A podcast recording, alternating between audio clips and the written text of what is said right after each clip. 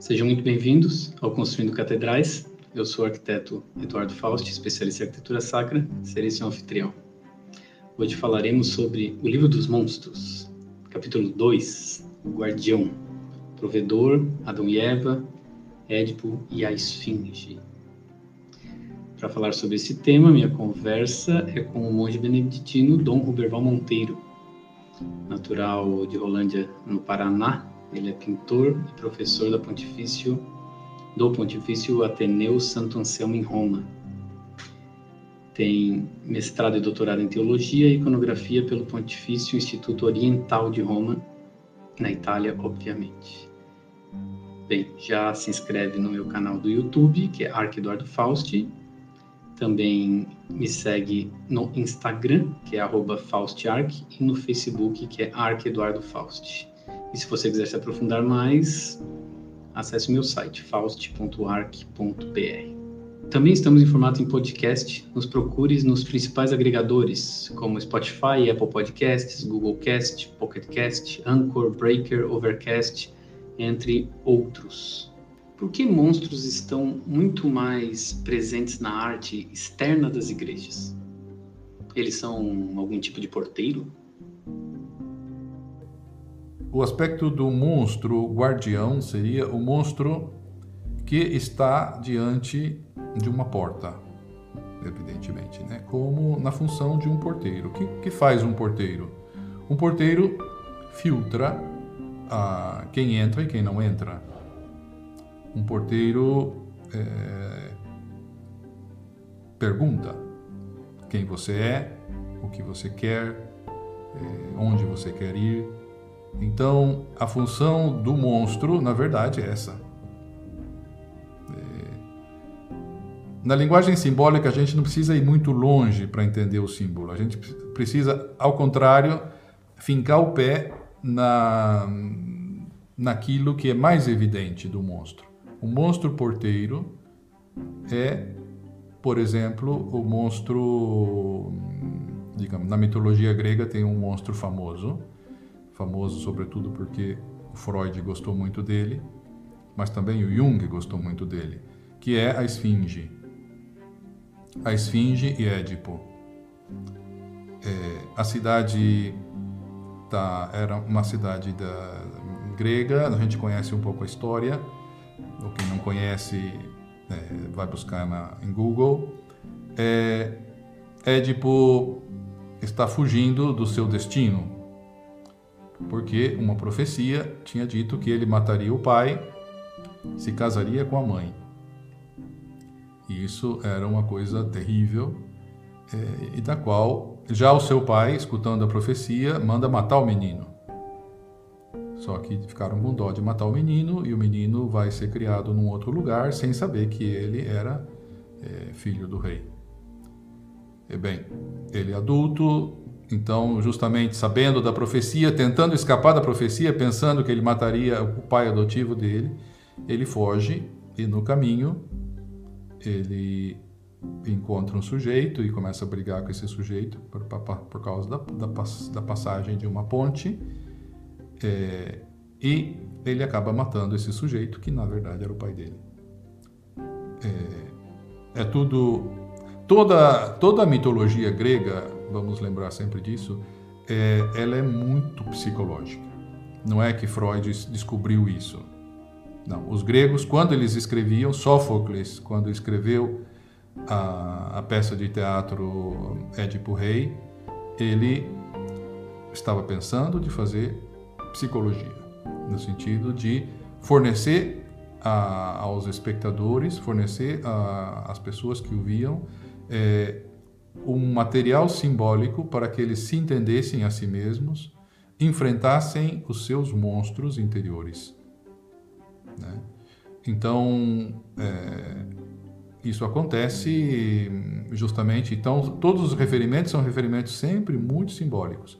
Que seja uma ponte, ou seja, uma ponte é um divisor é, sobre um abismo ou sobre um, um rio é, no qual, digamos, a passar passar para o outro lado significa não ter mais volta.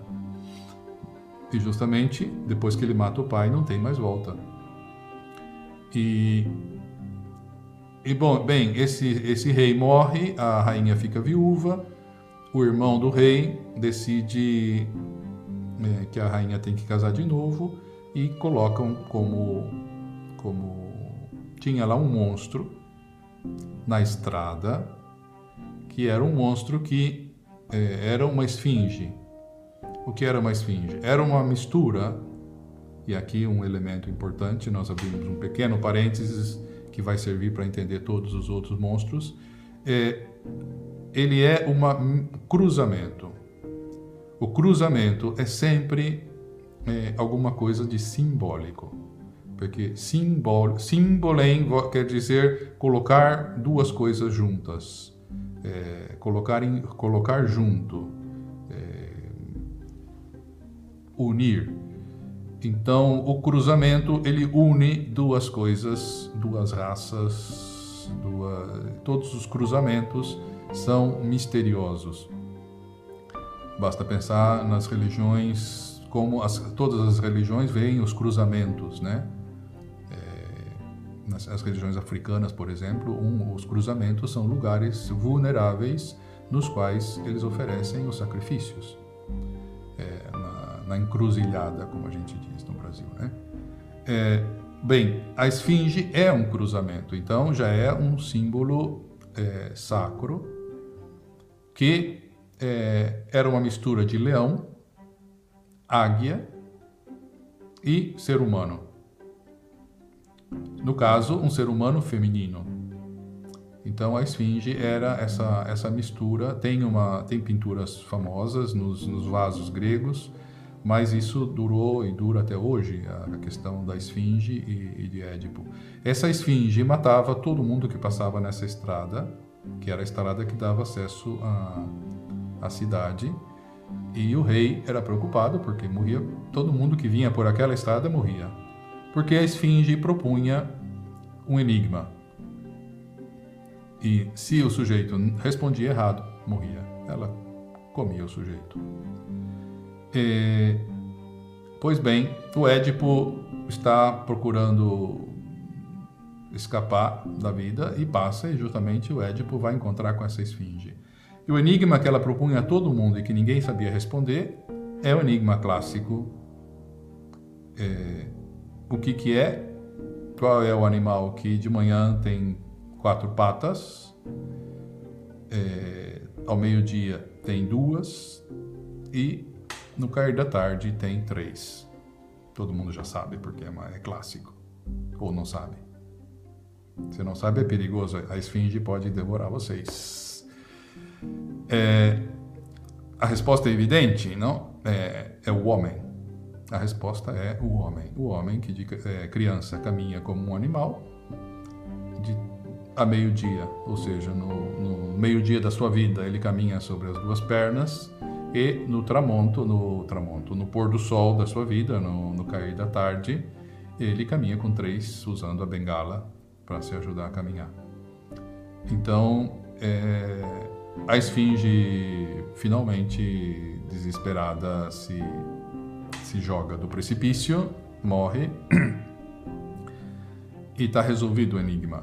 A resposta é interessante porque a resposta, de, a resposta do enigma é o homem, a resposta do, do, enigma é o ser humano.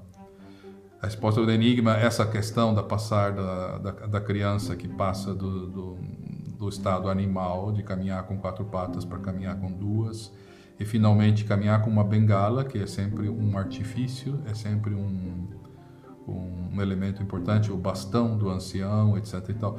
Aqui daria para escrever um livro só sobre, sobre esses três, essas três fases da vida. Bem, em todo caso, é, ele tem que enfrentar a esfinge, ou o anjo guardião, ou o, o monstro guardião. Ele é, propõe enigmas, ele é um, é um homem que é um monstro que põe à prova as capacidades do ser humano é, para que ele cresça. E se ele não cresce, ele morre. Então, esse é um pouco o simbolismo que está por detrás. Usamos a esfinge porque é um tema mais clássico e mais, mais abrangente e muito conhecido por todo mundo. Mas na verdade o que acontece com Adão e Eva não é diferente, é a mesma coisa. Só que no caso, Adão e Eva reprovaram. Eles não resolveram o enigma. O enigma que a, é, a, a serpente, que encarna um pouco a, a sabedoria falsa, o, livro do Gênesis, eh, sobretudo os primeiros capítulos, estão muito ligados com o livro da sabedoria. Se a gente quer entender o Gênesis, tem que ler os primeiros capítulos do livro da sabedoria para entender um pouco o que, que, quer, que, que o autor queria dizer. Porque um, o livro da, do Gênesis foi muito inspirado pelo livro da sabedoria. A serpente propõe uma sabedoria, a sabedoria do é, atalho. Então ela propõe, vem com a conversinha mole, mas malvada. Então ela diz: é verdade que Deus proibiu vocês de comerem de todos os frutos das árvores. E Eva, que é a que está dialogando, é, diz: não, não é verdade, não, não, não, não. Ele só, nós podemos comer de todos os frutos. Ele só nos proibiu de comer do fruto da, da árvore do conhecimento do bem e do mal. E, e nos disse que até se nós tocarmos na árvore, morreremos. Os rabinos insistem muito sobre esse ponto, porque esse tocarmos na árvore morreremos não foi Deus que disse. Não está no texto. Eva acrescentou. Isso significa que o veneninho da serpente é, funcionou. Ela já começou, entrou a dúvida na cabeça dela de que Deus não seja verdadeiramente amigo seu, que seja um inimigo. É um enigma, é um enigma, é um enigma difícil, é, porque a serpente, é, a dúvida é, Deus é verdadeiramente amigo de vocês? Será que Ele realmente quer bem vocês? Ou Ele é um Deus, um Deus malvado? É, e Eva vai cair. Eva vai cair, porque ela vai, aí o a, a, a serpente diz: Não, não é assim. Ele mentiu. Na verdade, se vocês comerem do fruto, vocês vão se tornar como ele. E ele não quer que vocês se tornem como ele, por isso ele proibiu. Então, Eva, a, a, digamos que a mentira vai entrando devagarinho na, através do ouvido de Eva e a, finalmente a convence. A convence de encontrar um atalho. Na verdade, Deus tinha feito o homem e a mulher né, para que fossem semelhantes a ele. É, inclusive, a superior aos anjos nesse sentido. Porque os anjos não têm a igualdade e semelhança, eles têm só a semelhança. Na verdade, é, o ser humano foi criado à altura de Deus para ser um interlocutor de Deus. Bom, Eva não compreendeu isso e aí ela é tentada, é, a, ela vê, dizem, ela viu que o fruto era agradável à vista, é, bom no paladar e comeu. E deu também para o seu marido, que também comeu. Aqui entram várias coisas, vários elementos, o elemento do feminino, que já tem na, na esfinge também, é, esse elemento, bom, são vários, vários elementos. Mas a questão é que é um monstro é, que vai bloquear praticamente a, a, vida do Adão e Eva por, por muito tempo. E vai explicar um pouco toda, toda a, nossa, a nossa inimizade com os monstros, etc. e tal. Mas a serpente vai ser também a, a chave de entrada para o paraíso de novo. Né? Se nós pensarmos que Jesus vai usar a, a serpente como um símbolo positivo Sede prudentes como as serpentes e simples como as pombas. É, quando o filho do homem for suspenso como a serpente no deserto, a serpente no deserto já era a serpente de bronze, é, todos aqueles que eram picados pela serpente de, pelas serpentes de fogo é, olhavam para a serpente de bronze que Deus tinha mandado é, Moisés construir é, ficavam curados. Então, para mostrar um pouco que é, o monstro a serpente é, causa, de certa forma, uma morte, mas também vai ser pelo, por esse mesmo símbolo que a vida vai, vai retornar. Então, os monstros, se nós pensarmos por detrás de todo monstro, agora vamos ver a coisa do outro lado, por detrás de todo monstro tem um tesouro. Por isso, nós falamos o monstro guardião. O monstro está custodiando um tesouro que será tão grande quanto a periculosidade do tesouro. Se o, o, o sujeito for é, sábio, ele vai entrar em posse do, do tesouro. Então, a, a, questão, por isso, digamos, nós contamos a história de Adão e Eva, porque se trata de uma questão de sabedoria. A sabedoria que teve Édipo, é, num certo sentido, é, foi justamente aquela de é, dar resposta justa. Só existe humanidade porque Adão e Eva foram expulsos do paraíso. Logo, o monstro causou como o senhor disse, por trás do monstro, sempre tem um tesouro por trás do monstro. Então, graças à serpente, existe humanidade. Estamos aqui. Graças, eu diria, graças a, ao pecado de Adão, e nós tivemos a história da salvação. E tivemos a história, da, que é uma história de amizade é, profunda é, com Deus. É, eu diria que no pecado o homem feito para ser não só amigo, porque a imagem do andrógeno, digamos, é, era próprio muito profunda, porque se Deus originalmente fez o homem nem, é, que não fosse nem macho nem fêmea, mas fosse um, um andrógeno, era para que o partner de, de, do homem fosse Deus. Então, Deus fez o ser humano para si. Assim como todos os outros bichos tinham o seu parzinho, o parzinho do homem seria Deus. É, evidentemente, essa imagem nos provoca vertigem. Eu, partner de Deus, eu, que depois, na mística de todas as religiões, vai se tornar uma, uma comum imagem, né? a imagem do esposo, a imagem da esposa Deus como o amado. Isso seja na mística sufi, seja na mística de, todos, de todas as, as grandes religiões, elas sempre vão desembocar nessa, nessa parte. Que a nossa é, satisfação mais plena é com a divindade.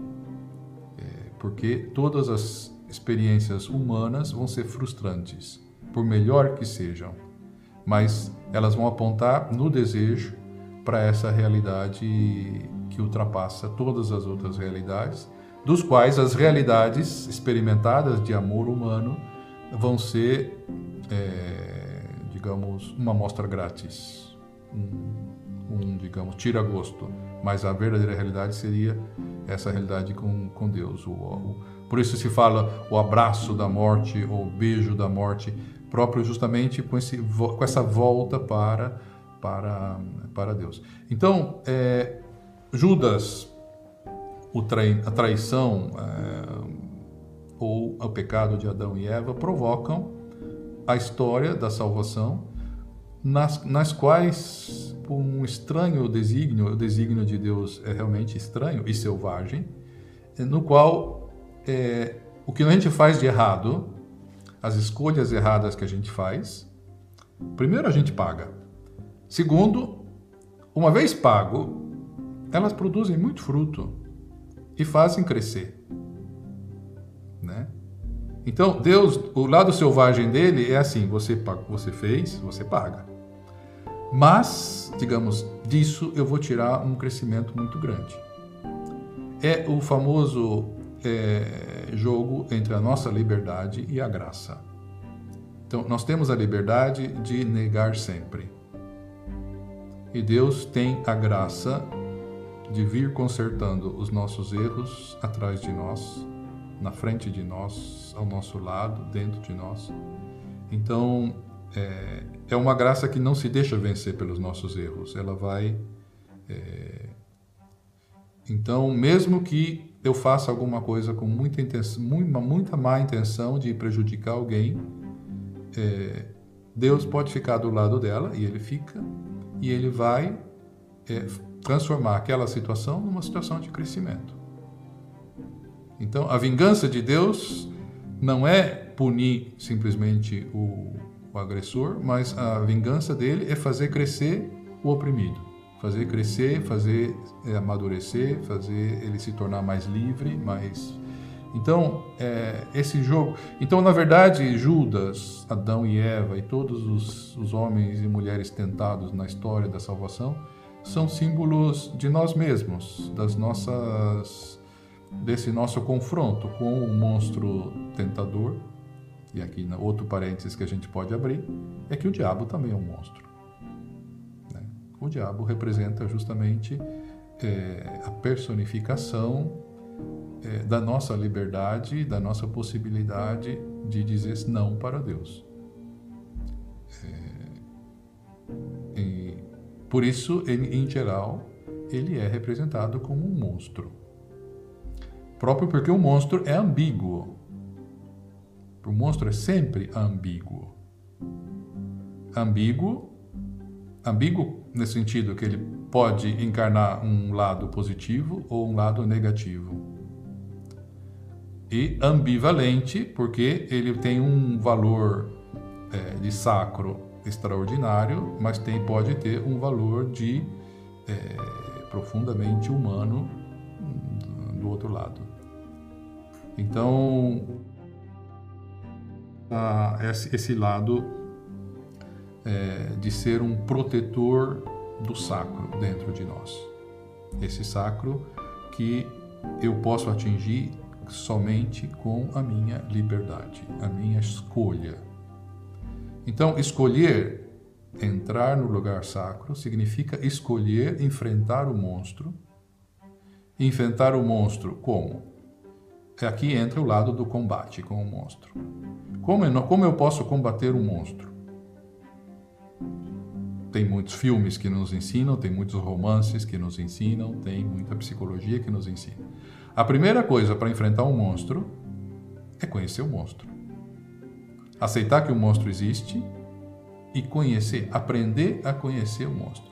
É, então, é, a experiência que o homem faz com o seu monstro é a experiência de adquirir sabedoria com o monstro, do monstro.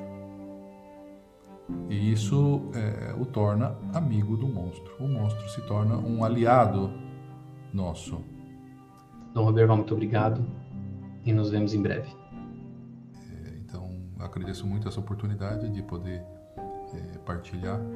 Então, digamos, é, graças, graças a, a essa linguagem que a gente vai descobrindo, a gente vai podendo entrar em posse desses tesouros, infelizmente, que a maioria dos católicos é, desconhece, ou às vezes até interpreta como sendo é, uma coisa do inimigo, quando na verdade é do amigo. Né? Então a gente acaba fazendo como Eva, pensando que algumas coisas são do inimigo, quando na verdade é, são símbolos, são símbolos que precisam ser mastigados digeridos e assimilados.